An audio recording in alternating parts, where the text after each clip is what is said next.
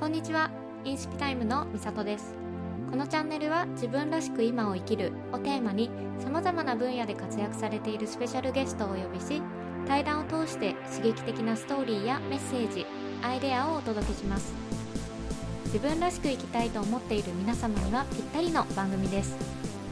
新しいことに挑戦したりより楽しく充実した生活を送るためのきっかけになればと思います。今回はフィットネスインストラクターのチャチャ田沢こと田沢修平さんをゲストにお呼びしました。エピソードのタイトルにもありますがチャチャさんは喫音という言語障害を持っていながらあえて人前に出ることを選びました。もともとは人前に出ることが苦手だったチャチャさんですがコンプレックスと向き合い段階を踏んでインストラクターという一生涯続けていきたいと思えるものに出会ったそうです。そんなチャチャさんの人生観や生き方を今回話してくれました。それでは早速インタビューに入っていきましょう。今日はよろしくお願いします。はい、よろしくお願いします。はい。でえっ、と田沢さんは、はい。みんなチャチャさんって呼んでるそうですね、もう相性がもうそうなってますね、基本的うに。まあ言いやすいっていうのももちろんありますので。うん、でまあ、基本的にはシャシャさんの方がすごく気楽でいいかなっていうのもありますね。まあ、自分としてもすごくそういうふうにね、相性でいいって言っていただけるとすごく楽なので、うん そうですね。はい。チャチャはどこから来たんですか？チャチャはですね、はい。チャチャチャっていうステップがありまして、はい。エラビクスの中ででまあそのデビュー当時はそのステップを結構ばっかりやってたので まああまりステップのバリエーションがまだ当時なかった頃だったんですけど、はい。まあだからこそそのお客すお客様があまりにもそういった細かいステップが多いからなんかつつあのちゃちゃただだよねっていうことあで 言われましてですね。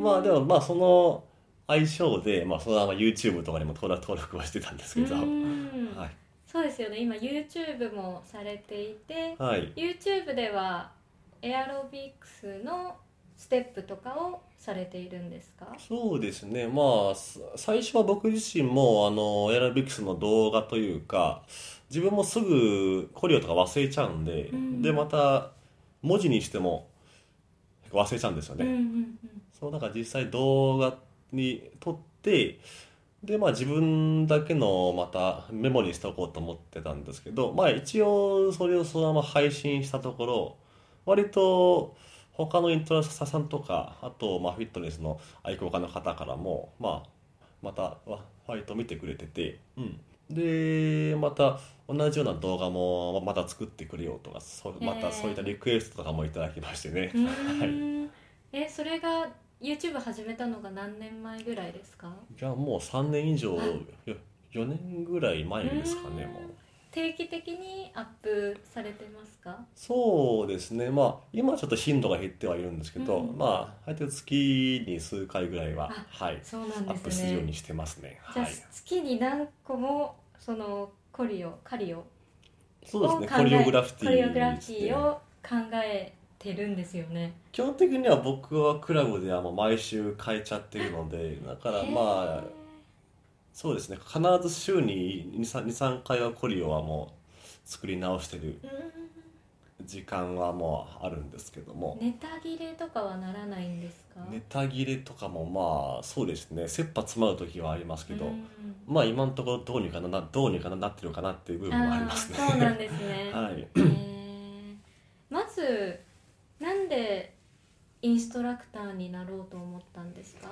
僕自身は高校高校卒業してから、えー、とまずこうまあ当時はそこまで進路とかも決めてなかったんですけど、うん。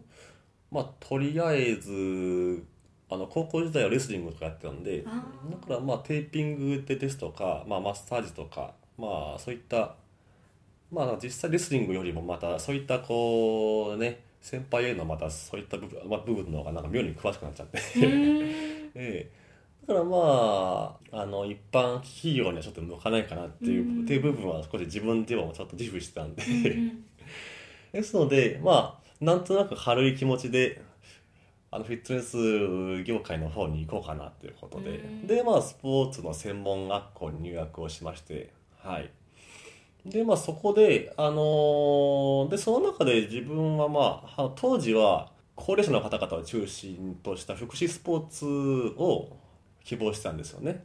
ええ。でその事業の一環でエアロビクスに出会いまして、ううん。ん。でまあ自分、まあ、当時こう喋ることとかすごい苦手で、うん。あの人前でに出て喋ることもなんかすごい苦手でなんか割と暗い人間だったんですけど、うん。はい、でもそのエアロビクスに出会ってなんかすごいあのその先生がものすごくかっこいいなと思っちゃって、うん。でその当時福祉スポーツで一応希望はしてたんですけどなんかエアロビクスインストラクターになりたいなと思っちゃって、だからそれでちょっと進路をまた変えてインストラクターココースの方にちょっとです。途中でああの進路を変えましてはい。うん。でまあ現在に至りますというか、まあ、それまでもですね、まあ、またスポーツクラブであるああアルバイトをしたりとか、まあ、そういった経歴とかもあったあるんですけど、うん。まあ、それを通じて今フリーで動いてるんですよね今。へえ、そのエアロビクスに出会うまでは人前で話すのが苦手だったっていうのははい。チャチャさんのこのプロフィールを見ていると喫音なんですよね、そうですね。もともと喫音でまあ今ではもちろん喫音ですけど、うん。はい。喫音っていうのは私ちょっとあんまり知らないんですけれども、はい。子供の頃からそうだったまあ、んですか、そうですね。物心ついた時にはもう言葉がどもってたなっていうのがあって。うん。まあもともと喫音もまあまだはっきりしない部分があってうん。まあ遺伝するとかしないとかそういったものもある。ちょっとね言われてるんですけどまあもともと僕の父親があの喫音でうん。はい。まあそれを受け継いだのかなっていう部分もあるんですけどね。ああそうなんですね、はい。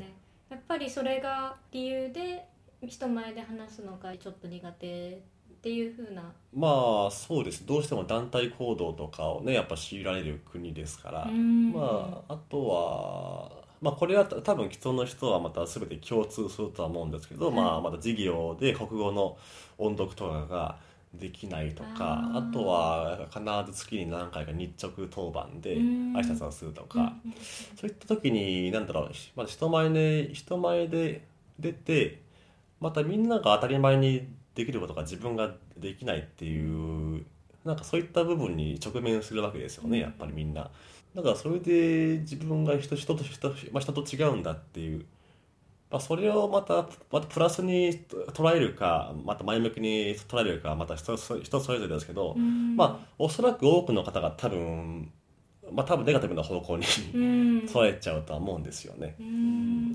チャチャさんもじゃあやっぱり初めはネガティブな方向に捉えてましたか？まあやっぱそうですうね。ん。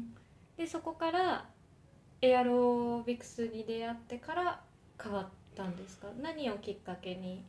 まあでもいろいろとねまだ自分の中で今考えているとまあだんだんだんだん段階は段階は踏んできたなっていうのがあって、まあ小学校大体ねまあ小学校の高学年ぐらいですね。まあ6年生の頃にまた委員会あるんじゃないですか。はい。委員会でまずそこで放送委員やってみようかなってことで、ね。へえ人前にであんまり話したくないのにええ。逆に人の前で声を出すそうですね。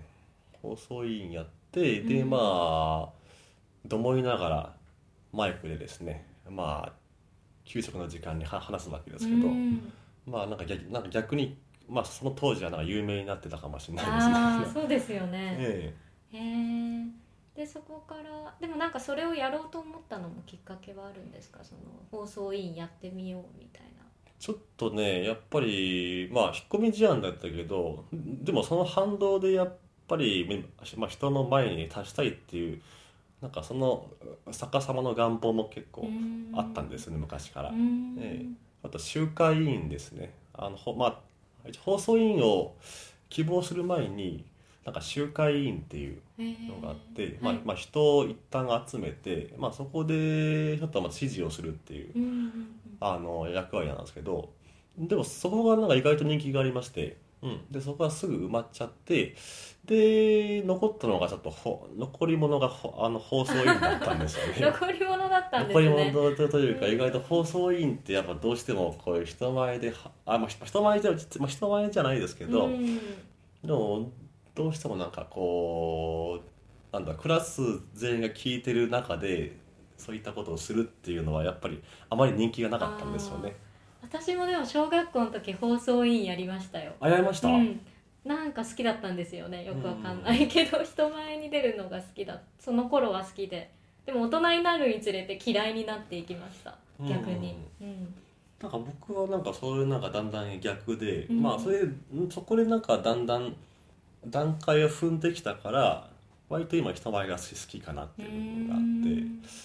であとはですねでも中学時代はすまあすごく困ったことはなかったんですけど、うん。うんまあ中高は特になかったですね。まあ高校もちょっと男子校に行ってたんであやっぱりいろいろとまたまたなんかすごくねなんか敏感な時期でもあったんでだからなんか当時は本当に一世と全然話せなかったんですね。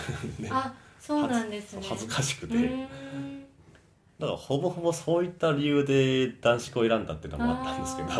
なるほど。でそこでレスリング、とかにもはいうん。でやって、ええでもそこで結構そこで結構いろんな基礎体力とかつけさせていただきましたね、はい。んでそこから高校を卒業してそうスポーツの専門学校ですね。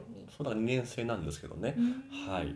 でそこでエアロビクスのそう。インストラクイターの道ラビクスににそう出会いまして。でまたそれプラスやっぱりやっぱそれを目指す上ではやっぱこの喫音どうにかしないとなっていうのがあって、うん。まあ喫音者が集まる。今でもありますけどあのはい。原油会っていうね会がありまして、うんあのあ言葉の友って書いてうん原油会っていうサークルというか、まあでもそれはまあ全国,、まあ、あの全国で、ね、あああるんですけど、まあ、その東京支部の方にちょっと行ってきて、うん。うん。でもまあ当時はやっぱりその喫音の人とは会うことがなかったんでああそうなんですね。周りにもういなかった全然いなかっったですね。まあいてもまあ少しなんかま真似をしてしてくる人とかそんな感じだったんであええ蓋開けたら全然違うじゃんって感じ。だからまあ実際こう喫音でこういうふうな悩みがありますっていうなんかことを言い合えるのはなんかすごい新鮮な時間だったんですよね。それがいつですか？それが要は専門に入にま入学をしてだから1819のところですね。だから喫音を本格的に直そうですけどまあでもまあまあその直そうっていう気持ちはあったんですけどでもでもでも実際どうすればいいか分かんなかったってういうのがん。あって、まあ、発声練習とかまあしてはつったりはしましたけどあとどうしようかなと思った時に、まあ、そこに行ってで,、まあ、でもやっぱでもそこでやっぱりまた得たものもやっぱすごいシンプルではい。やっぱ喫音を受け受け入れるというか、まあ、まあ喫音を受け入れてだからこそ、まあ、カミングアウトした方がいいんじゃないってこと。と。まあ確かになんか改めてそういった声掛けの場で自分喫音でですっていうことはあんまり言ってなかったなって言ってもあるし、うん、あとはやっぱり人前で話す場面をどんどん増やした方がいいよってことでまあ確かに、まあ、実際悩んでるからこそまあ直そうとはしてるけどやっぱりそういったあの人前で話すとかそういったまた面倒な時間からどうしてもどうしてもな無意識に逃げてた自分がいたんで。うんあじゃあちょっとそういった場に行ってみようかなと思って。うん。まずスポーツジムの前にちょっと試食販売のバイトを始めましてね。はい。はい。スーパーとかで？そうですね。まあいわゆるマネキンさんの、はい、うん。仕事をして。でそこでウインナーとかずっと売ってたんですけど、はい。最初はやっぱりあの恥ずかしくてうん。なかなかなかなか声が出出せなかったんですけど、うん。いやあれでも普通に多分私でもうん。人前で声スーパーで売るの勇気いりますよね。うんうんうん。でもそれで要は派遣の仕事だったんですけどで要はそれでまた声が小さいからそれやっぱまあ店長がちょっと心配してあのこの子だったら大丈夫ってことでうん。でまた派遣のまた事務所の方がなんか来てきてくれうんて、そういうなんかちょっとだなんか大丈夫ってことで心配してくれてくれてだからその瞬間になんだろうな喫音であのなんか喫音で悩むとか以前になんかどうにかしないと人に迷惑がかかるってことであだからそこでなんか切羽詰まった状態に,、うん。になりましてあのそそその瞬間になんか開き直っちゃったんですよねなんか。ー。へでもなんか僕が思うのはあの人間の中であの誰でも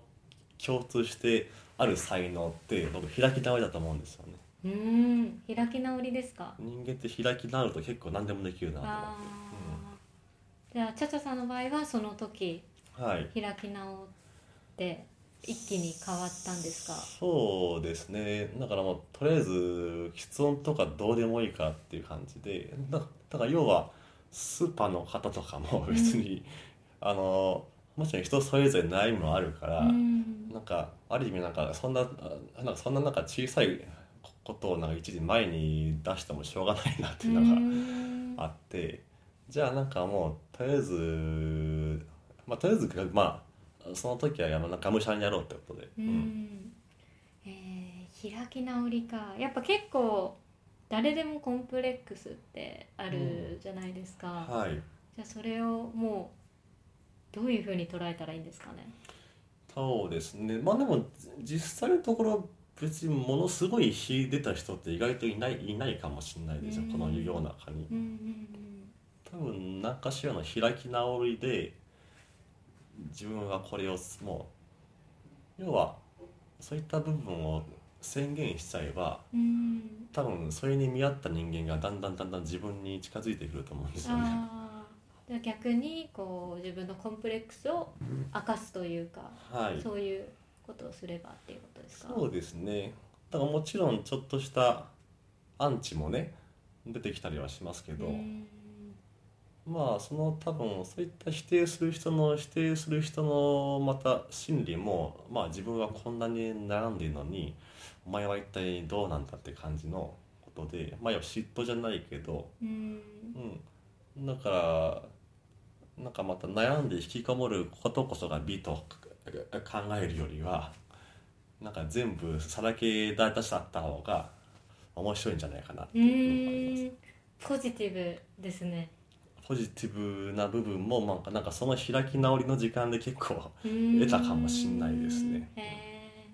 そこからはやっぱりなんか何するにも気持ちとか変わりましたか？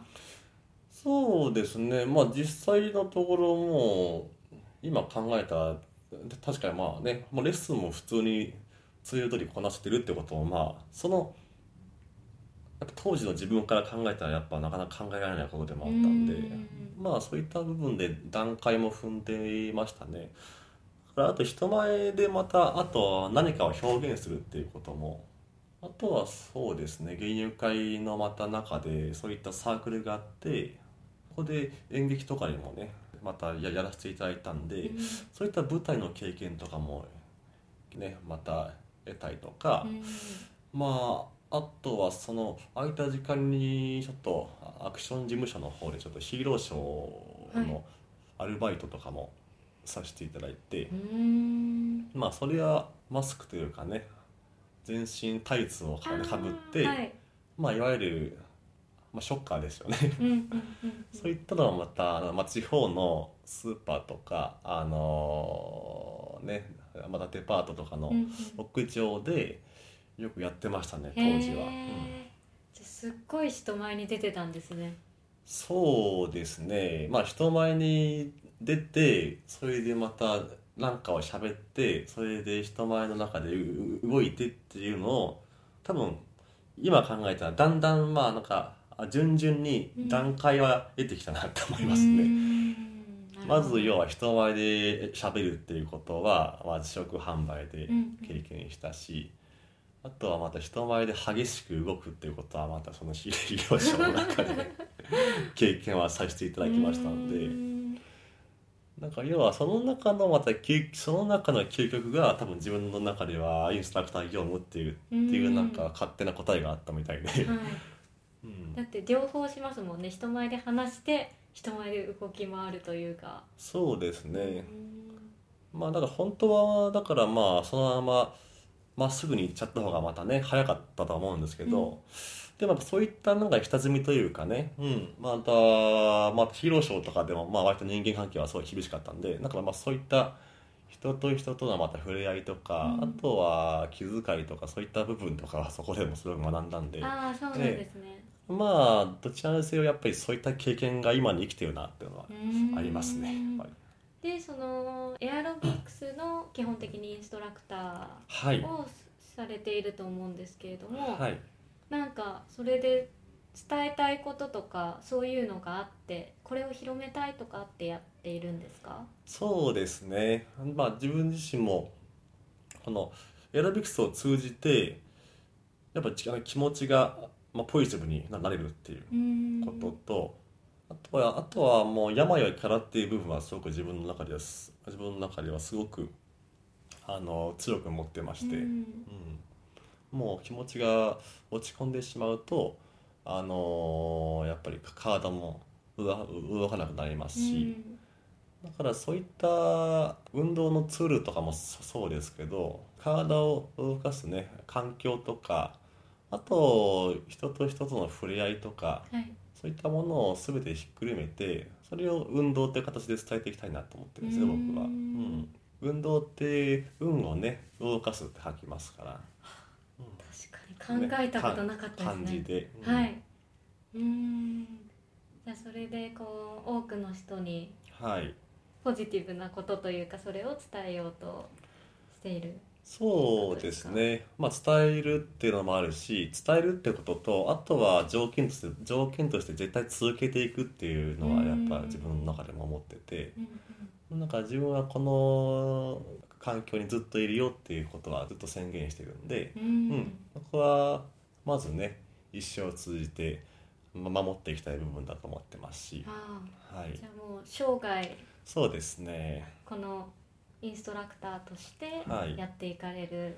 そうですね。まあ多分まあイントラっていう多分仕事もだんだんだんだん多分形がね変わってくるとは思うんですけど、うん。うん今は業界的にはどうなんですか？こう需要とかは増えてきたりとかもしてるんですか？あの店舗とかは結構ね増えてはきてるんですよ。まあうん。実際いろんないろんな多分企業が、まあ、健康産業とかには多分手出してると思うので、うんまあだからどんどんどんどんどんどんニーズは増えてはいますけど、でも実際のところインストラクターの仕仕事場が増えたかって言ったらだんだん減だんだん減ってきてるなっていうのもやっぱり減ってるんですか？ありますうね。んいやまあもちろん自分でどんどんあ探すべきだとは思うんですけど、うんどうしてもスポーツインストラクターってスポーツクラブで仕事をするっていうのは変なイメージが、はいまあ固。定観念があるんじゃないですか、うんうんだからまあこの業界はどんどんどんどん変わってきてるとは思うんですけどうん。はい。そういった部分がまだ固着してると思うんですようね。んあのスポーツジム以外に今じゃあどういうところが新たにこう活動の場となっているんですか？僕はですね、はいまあまあ自分自身でサークルとかを開いたりとかもしてますし、まあちょっとホームページを作作らせていただいて、はい。で今は膝痛改善のためのアクティブストレッチっていうものをですね。今、うん。今考案している最中なんですけども、はい。はい。そういったものをまた要はフィットネス人口が3%って言ってもまあだんだんさあの運動とかにき、まあ、運動とかにまた興味を持っている人は多分どんどんふ増えてはいるので、うん。だから家でやってみたりとかあとはまたインターネットでちょっとまた動画とかを調べたりっていう人とかも含めたら多分多分相当ふ増えてるとは思うので、うん。うん。それじゃあ YouTube もまあ一つの活動の場となってるんですよねね今は。はい。うん。だから自分の役割としてはそれを知ってもらうっていうのがやっぱり一番のことで、はい。はい、なんかまあ YouTube でふんどしを履いたりするのがもう ふんどし履いたりするんですか？あ聞いてなかったですか？はい、聞いてない聞いてないです。はい あじゃあ面白動画的なのも？そうですねまあでもその当時始めたききっかけは、うんあのまあもちろんす最初から僕はちょっとエレベキスの動画を撮ろうかなとは思ってたんですけど、うんでもまずその友達からのアドバイスででもそれだけだと当たり前すぎるからなんか前半になんか面白いことやった方がいいんじゃないってことで言われて、じゃあなんかややってみようかなってことでまあとりあえず赤くんふんとして履けば。赤ふんとし履いてねまずはやってみたんですか？赤ふんとして履いてななんかやればインパクトが強いからいいんじゃないか それでも結構勇気いりますよね。結構勇気いりましたねだって、ね。YouTube ってこう全国ネッ全トですから国ネねット。で誰誰でも見れるじゃないですうん何でもか、見えますね、えー、なんかちょっとおじけづいたりとかしませんでした？若干ビビったことはビん。ビ、まあ、若干ビビることはありましたけど、まあでもまあでも意外とそんなにそうでもなかったですね別に。あそうなんですね。うん、すごいなんか度胸の持ち主ですよね。うん、まあそれで結構またなんかファンが増えたりとか、まああとはなんかちょっとなんか違う趣味の方が寄ってくることもちょっとあったんですけどまあね。あそうなんですね。まあそれは丁重にお断りさせていただきあます。けどあそっち系なんか怪しい系ですか？そういう方にも目をつけられて、はい、うん。へえじゃあ今って YouTube はフォロワーは何人ぐらいいるんですか？フォロワーは今、まあ、まあでもまあまだ少ないですけど、まあ、1000 1400ぐらいなんですけど、うーん。えー、そうなんですね。で結構それってなんかモチベーションとかになります？フォロワー数って。どうなんですか、まあでもそこまで気にしないですね。ああそうなんですね。まあ、要は続けてるうちにだんだん増えてきたなっていうのうがあってでまあ基本的に何でしょうあのい一攫千金とかうん。要はあのまたまた短時間で何かをしようって思った時にはい。自分の経験上本当にいいいいことがなかったんでうん。だから基本的にはコツコツ続けることがやっぱ基本的にはそのそれを続けていくってことがすごい大事だなって思って、ううんん、ちなみにそのこうすぐに何かやってやろうと思って失敗した経験がある？っていうのは例えばどういうことがありました？ああそうですね。まあ例えばなんでしょうね。また変なビジネスとかの、まあ、勧誘とかもあるんじゃないですか、そもそもどういった世界なんだろうってことで、うん。まあ、首を突っ込んだことはあるんですけど、そうなんですね。ええ。まあでもやっぱりいやもちろんこう中には成功している人もねたくさんいますけど、うん。まあまあまあ、もちろんそういった世界もね、まあ、人と人とつなぐ上でやっぱし、まあ、あの信用は本当一番ですけど、でも要は手っ取り早くっていうことをあのキーワードにしちゃうと、結局なんか信頼を築く前にとりあえず契約さ契約さしちゃうっていう現実が現実が起こるわけじゃないですか。うん。だだからそういった部分をちょっと目の当たりにするといやっぱり違うなっていう部分もありましたね。うー。ん。でそういう考えがあるからコツコツやって続けるっていうのを大事に、そうですうね。ん。でもそれってあれですよね。ダイエットとかもそうですよね。なんか。ラケットもそうですね、基本的にはね今流行りのねなんか CM でぐるぐる回るやつもね まああの実際のところリバウンドするっていう話はかなり有名ですので、うん。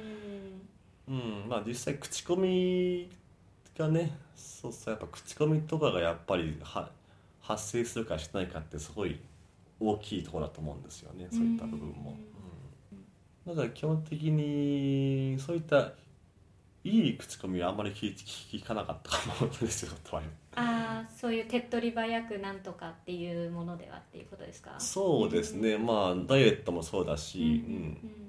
うん。なんかいいいち早く結果が欲しいっていうのは意外となかったですね、うん。なんかまたフェイスブックでも確かになんか金持ってるぜって感じの投稿を見てもなんかその人がいつの間にいついつの間にか消えてたりとかそういうことがあってうん うん。しかもやっぱそういう、まあ、金持ってるぜとかそういう人ってなんか人のために何かして稼いだお金じゃないことが多いですよね。やっぱ実際上まああのねまあおお金を稼いでるっていうことはあのもちろん人のためにやっていることことももちろんいっぱいあると思うんで、うんそれはもちろんそのそのまた、まあ、行動を起こしたことはすごいうんうん。ことですから、まあ、もちろんもちろん何もしないよりはもちろんね、うん。まあ、またマシってことは一旦、まあ、置いときまして、まあ、要は要はそのまた行動の中でし信頼よりもそういった批判がどんどんどんどんね、追いついてくるとだんだん潰れてきちゃうっていう部分がありますね。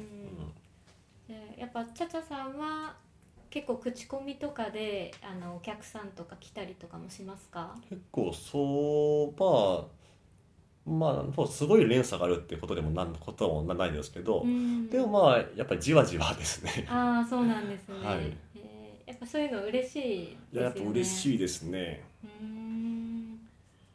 で今はこう何をモチベーションにやっていますか？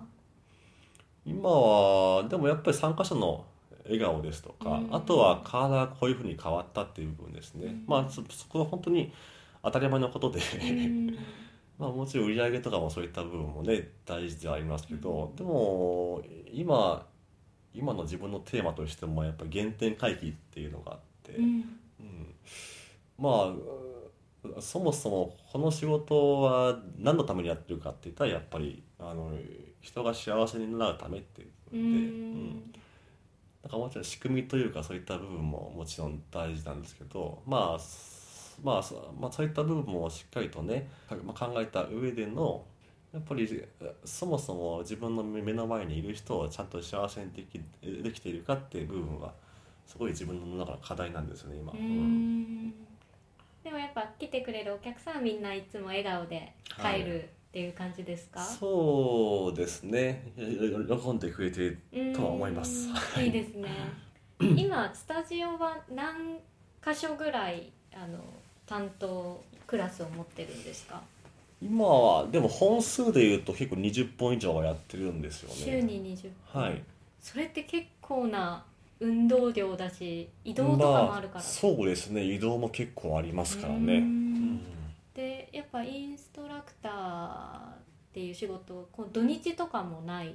あんま関係ないですよね。そうですね。今年中無休で動いてますので、体壊したりとかしませんか、今のところねないですうね、んはい、なんか気をつけてることとかは？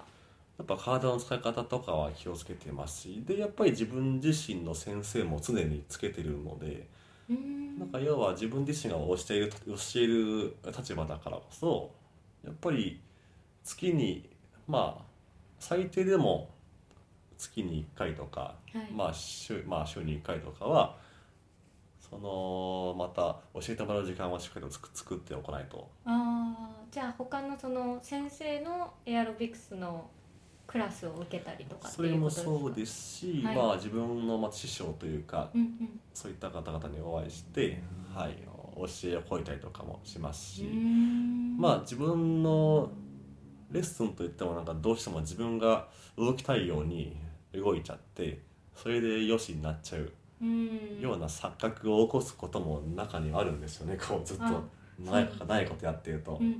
まあ要は自分自身が考えて、まあ、自分の中ではすごい、まあ、スムーズな展開だったけども参加者としてはなんか全然なんかさっぱりわかんないっていうっていうやっぱりその温度差も起こるんで。うん。まあそういった部分でやっぱいろんな人の視点を見ながら、まあ、抽出してでそれをまた自分の中で噛み砕いて提供するってことですね。うん。はい、なんかいいインストラクターとあまり良くないインストラクターの違いってチャチャさんは何だと思いますか？うーんそうですね。まずやっぱ人が好きじゃないっていうことはやっぱねあのうんそれは良くないですよね。確かに人が嫌いだと教えられないですよね。そうですうん。じゃあ人は好きですか？もちろん人は好きですねやっぱね。あとは何かありますか？あとはやっぱりそうですね。この人みたいになりたいっていうようなあのものがないとやっぱりダメだなと思いますやっぱり。その自分にそれがないとダメっていう。そう、まあ、要は人前に立つ以上はまあその要は運動とかもそうですけど、うん。まあまた運動あのそのそのその空間の中で1時間はまあ先生として導くわけですから、はい。うん、だからこそまあそれにまたこういった人たちにまたあ、まあ、ついていきたいっていうまた風貌とか、うんうんあと品格とかをちゃんと磨かないといけないなっていう部分はもちろんあるのでだからまあインストラクターっていうのもある意味人間育成みたいなところもあるなと思って、うん。なんかそそこは人前に出るからこそすごくもろに見える見える部分なんですね。なんかだからそそこに気づくか気づかないでだんだんいつの間にかフェードアウトしちゃう人もいればしっかりとつ続いてるっていう人もいるのはやっぱそのその差だと思うんですよね。うん。その人間を磨くってまあもちろんインストラクターの方も大事ですし、まあ、何をするにもみんなきっと大事だとは思うんですけどはい。なんかチャチャさんはどういうことを日頃気をつけたりとかはい。なんかしてますか、まあ人前に出るっていうことはもう意識してるんで、うん。でもででもそれって結構無意識なとこに結構出るじゃないですか。人前の中でも、またまあ、何気ない習慣とかで、うんうんやっぱ、まあ、人前に出ない時も何か気をつけていますか？気をつけて。うんそうですね。やっぱ暗い顔はしないようにはしてますけど。あね 普段こう街歩いててもとか。はい。あー確かに。なんか電車とかスマホいじってると自分どんな顔してるんだろうって感じですもんね。そうですね。電車スマホにちょっと熱中してるとああやばいなと思ってちょっといってしまったりしますけどうんうん。まあまあなんか自分もまだまだ全然できてないなっていう部分のとことはあるんですけどまあそういった電車の中とかもある意味人前じゃないですか。大勢の大勢の人が集まってますから。うんうんうんうん。じゃあ常に結構なるべく意識してうんうん。こう暗い顔しないようにそうですね。うんあとは電車の中で姿勢よく立ってるとかそういったような ことも意識はしてますね。うん。はいでずっとやってるとやっぱり無意識でもある程度できるようにはなってきますか？やっぱり習慣になっちゃえば基本的にはできますね。はい。まあ、それはすごい別にあの厳しいとかそういったことじゃなくて、うんうんな何気ない習慣の一部に少し取り入れ取り入れてみようっていう部分を大体一つずつしていくと割と自然とできるようになりますうね。んはあなるほど。今までなんか壁にぶち当たったりとかそういうことってありましたか？うん、うんうんそうですね。まあ当時そもそもスポーツクラブの要請というかそういったものを受けてなかったんで、うん、そうなんですね。そういうなんか全然未完成のまま結構現場に出ちゃったっていうことがあったんでうん要はあのー要請と勘違いしていたところがまずそのイントラの派遣事務所で,、うん、でそこでマネージャーから「男の子が来た」ってことで喜ばれて。あ少ないんですか、男の子。そうまだ少ないんですようんその。まあ今は増えてますけどうんでもままあでも今でも少ないですね。はいでそこでじゃあじゃあそこでもうねじゃあその現場行ってとか。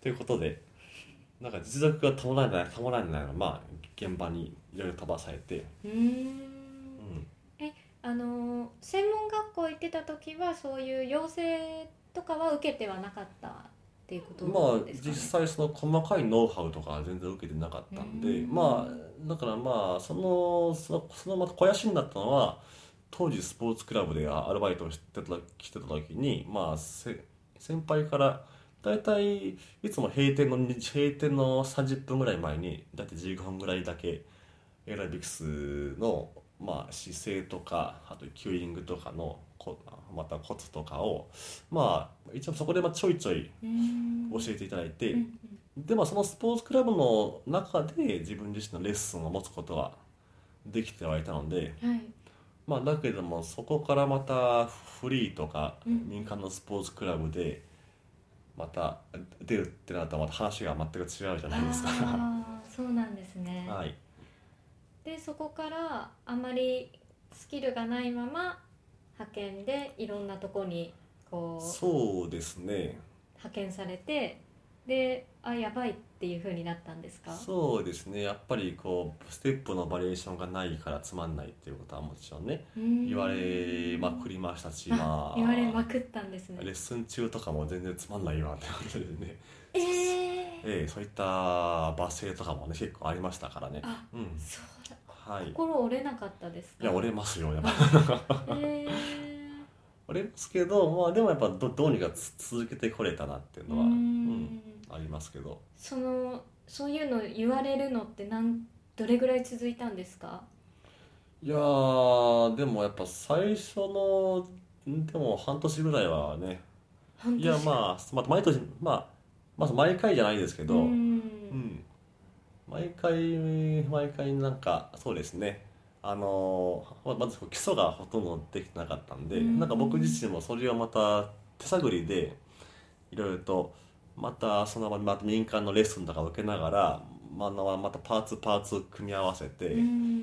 してたんで、まあだから自分の中でしっくりくるものができるまで大体半年ぐらいかかりましたかね。ううんん。それまでの間こうまあいろんお客さんにちょっとつまんないとか言われて、はい。どういうふうに気持ちを持ってったというかじゃあ次の次のまたクラス行くの嫌に嫌になりませんか？だってそういう。の、うんまあそういったのもありますけど、うん。でもやっぱりえといってもやっぱあのそういったまあまあそういう器用な方でもないので、うん。でそこまでアドリブが効く人間でもないので、うん。なんかやっぱりそこはもうコツコツやるしかないなっていうのはありましたね。なんかコリオグラフィティも当時は全然覚えら覚えられなかったんで、まあ、ね作ってはくるけど自分で作ったステップをすぐ忘れちゃうから。うん。大体レッスン前とかもうずっとメモを見ながらうん。やってたりもしましたんでまあ今でもね、まあ、そういったことありますけど。ああそうなんですね、はい。レッスン1時間ですか？そう1時間レッスンですね主に、うんまあ、1時間かもしくは45分間とか。うん。はい。今やっぱりなんかコリを忘れたりしてもあのアドリブが効くようにはもちろんそうですね。今ではもういろいろとねまだ アドリブを吐けながらまあちょっとそれを笑いのネタにしたりとかそういったこともできますけど。へえ、はい。そっか。私もあのエアロビクスのジムとかで撮ったことあるんですけど、はい。きついですよね。結構ね最初やると多分かなりきついと思います、うん。しかもステップが難しくて、はいこうなかなか覚えられないんですよね。そうですね。今結構民間だとステップというかステップのバリエーションが細かすぎてやっぱ分かりづらいっていうのもかなりああるんで、まあ、それも多分我々の課題かなと思ってて。あだからまあ一部のコアなファンが来ても要はそれでまたまた分母がずっとぐるぐる回ってるだけで売り上げにつながらなつながらないと、ー結局現状維持になるだけだとなかなか結局後退しちゃうじゃないですかその企業が。うんうんうん。まあ、だから今はそういった部そういったこともあってイイントロが切られたりとかあとそもそもエアロビクス自体をなくしちゃおうっていうクラブもね中にありますんで、まあ、でもそれはちょっと僕らの責任でもあるなっていうのはもちろんねうん。分かってるので、うん、じゃあなんかそういう風な現状があってチャチャさんはどういう風なアプローチをしたりとかその現状をもうちょっと良くしようとかなんかされていますか？まあそうですね。エアロビクスがまたステップが一個一個細かいうんとは言われましたけど、でもその一個一個のステップで必ず意味があって、うん。だからまあそれをまた自分の中でまた太ももの裏側に効く運動とか、うん。あとは座骨神経痛が治るストレッチとかそういったまたステップの一個一個を噛み砕いて、うん。それをまた動画で提供したりとか。う、ん。でそそそういった一個一個のパーツをまたささらに噛み砕いてでその中のステップのそのステップの中のパーツをまたピンポイントで必要としてる人にえ届けてうん。ででもこれって蓋開けたらこれエアロビクスなんだよっていうこあとーで、まあ、それを入り口にしたいなっていうのは自分の中であって。うん。じゃあちょっとエアロビクスにはつながってるけどちょっと違うこととかもして入り口を広げてるというかそういうですね。うん。エアロビクスって一言で言ってもなんかいまだにいまだにああのレオタード着るやつねって思うのでいまだにいまだに結構そういった声があるんですので まあそういったやっぱりあのイメージもうん。変えていかないとなっていう部う分があって、うん。ん。えじゃあチャチャさんにとってエアロビクスって何って聞かれたらどう答えますか？うんまあでもほぼほぼ人生そのものですよね。うん。先ほどあの風はい。の話をししていて、はいまあ、エアロビクスだけじゃなくて他のジャンルのフィットネスにもチャレンジこれからしようとかされてるんですよね。そうですね。まあそこはまあ自分自身のこだわりが強すぎたとかそういった部分もあるしまた変に固着しても、うん。あの参加者がそれ来ないとやっぱり意味がないので、うん。うん。そういった器も広げていかないといけないなっていう、っていうそういったそういった時期でもありますし、うん。はい。でもさ最終的にねそういった運動の楽しさを知ってもらって、うん、でまたそのスポーツクラブにまたエアロビクスがまたねたたくさん普及する日が多分ね来てくれればいいなとは思ってますので、うん。はい、うん。はい、では今いろんな話を聞いてチャチャさんの動画見てみたいとか、はい。チャチャさんってどんな人なんだろうってきっとみんな思うと思うんですよ、えどこに行けばどこに行けばというかなんか SNS のアカウントとか YouTube とかどどこでえま主にあちゃちゃ田沢で調べれば、はい。まず YouTube が見れますしああとアメブロとかもやってますから、あそうなんええそですね、こでまたスケジュールとかも載っけてますので、はい。まあ、自分のレッスンが受けたい方はいつでも来ていただければと思ってますあとはい。あとまあサークルとかも週に2日控えていますから、はい。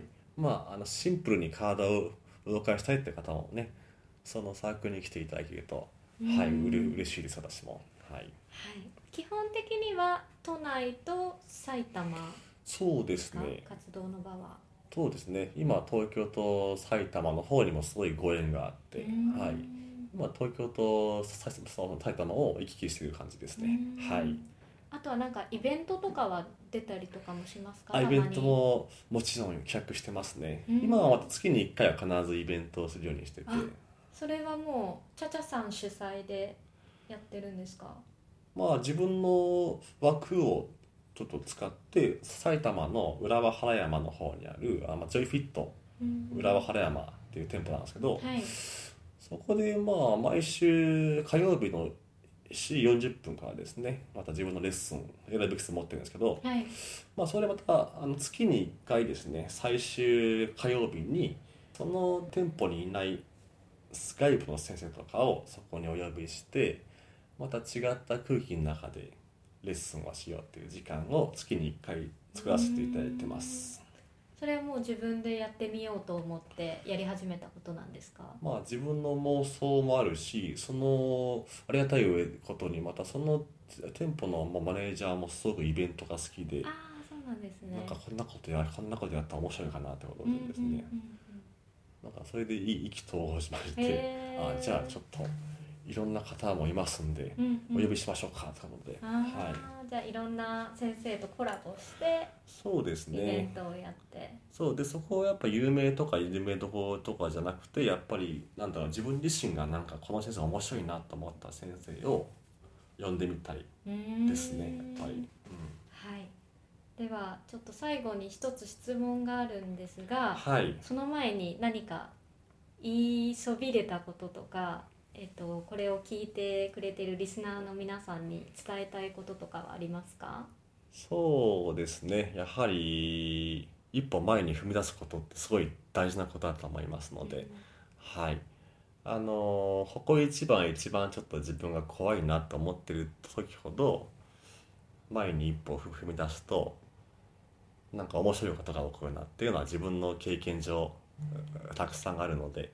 はいなんか今ちょっと躊躇しているものがある場合は迷わず一歩踏み出してもらえればと思ってます。はい、はいありがとうございます。ではあの最後に質問ではい。このいろんな経験をチャチャさんはされてきたと思うんですけれども、い、いことも悪いこともはい辛いことも、でその今までこう経験してきた中で一番自分が大事だと思う教えというか学んだことを3つ教えてください。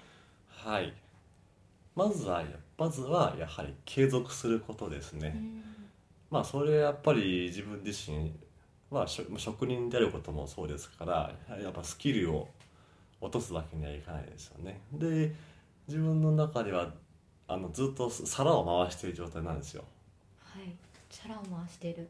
だからその皿を回す回転力が落ちるとそのままささ皿が落っこって割れちゃうじゃないですか。ああはい。だからそのさ皿が割れるところまで行き過ぎたらもう終わりだなっていうのうは、これは感じてますので、うん。だからまあいろいろと、まあ、手を広げようにもまああのいろんな方がどんどんね、まあ、副業とか手を広げてる時代でもありますけどでもだからこそその中のい一個でも皿を割ってしまうとそのままどんどん連鎖でいろんな人の信頼を崩してしまうっていうのがあるので。でもだからこそ続けること継続することっていうのはすごく大事だなっていうのはとっても感じてますね。はい。あとはね、はい。あこだわらないことですね。こだわらないこと。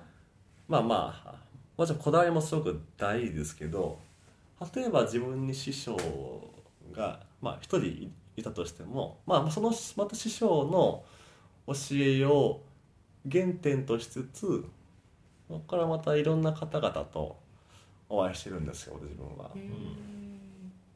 でまあそのいろんな方々とお会いしつつ、えーあとはその自分自身が生まれ育った、まあ、軸もあるのでそういったまた人間臭さとか、まあ、人間の強さとかもしくは人間の良い人間のいい、まあ、弱さとか、まあ、尊いものとかそういったものを全部表現できる場でもあるなと思いますので。うんだからまあ一つに固着することもすごく大事なことだしやっぱそういった人はすごい強いと思うんですよ。うん。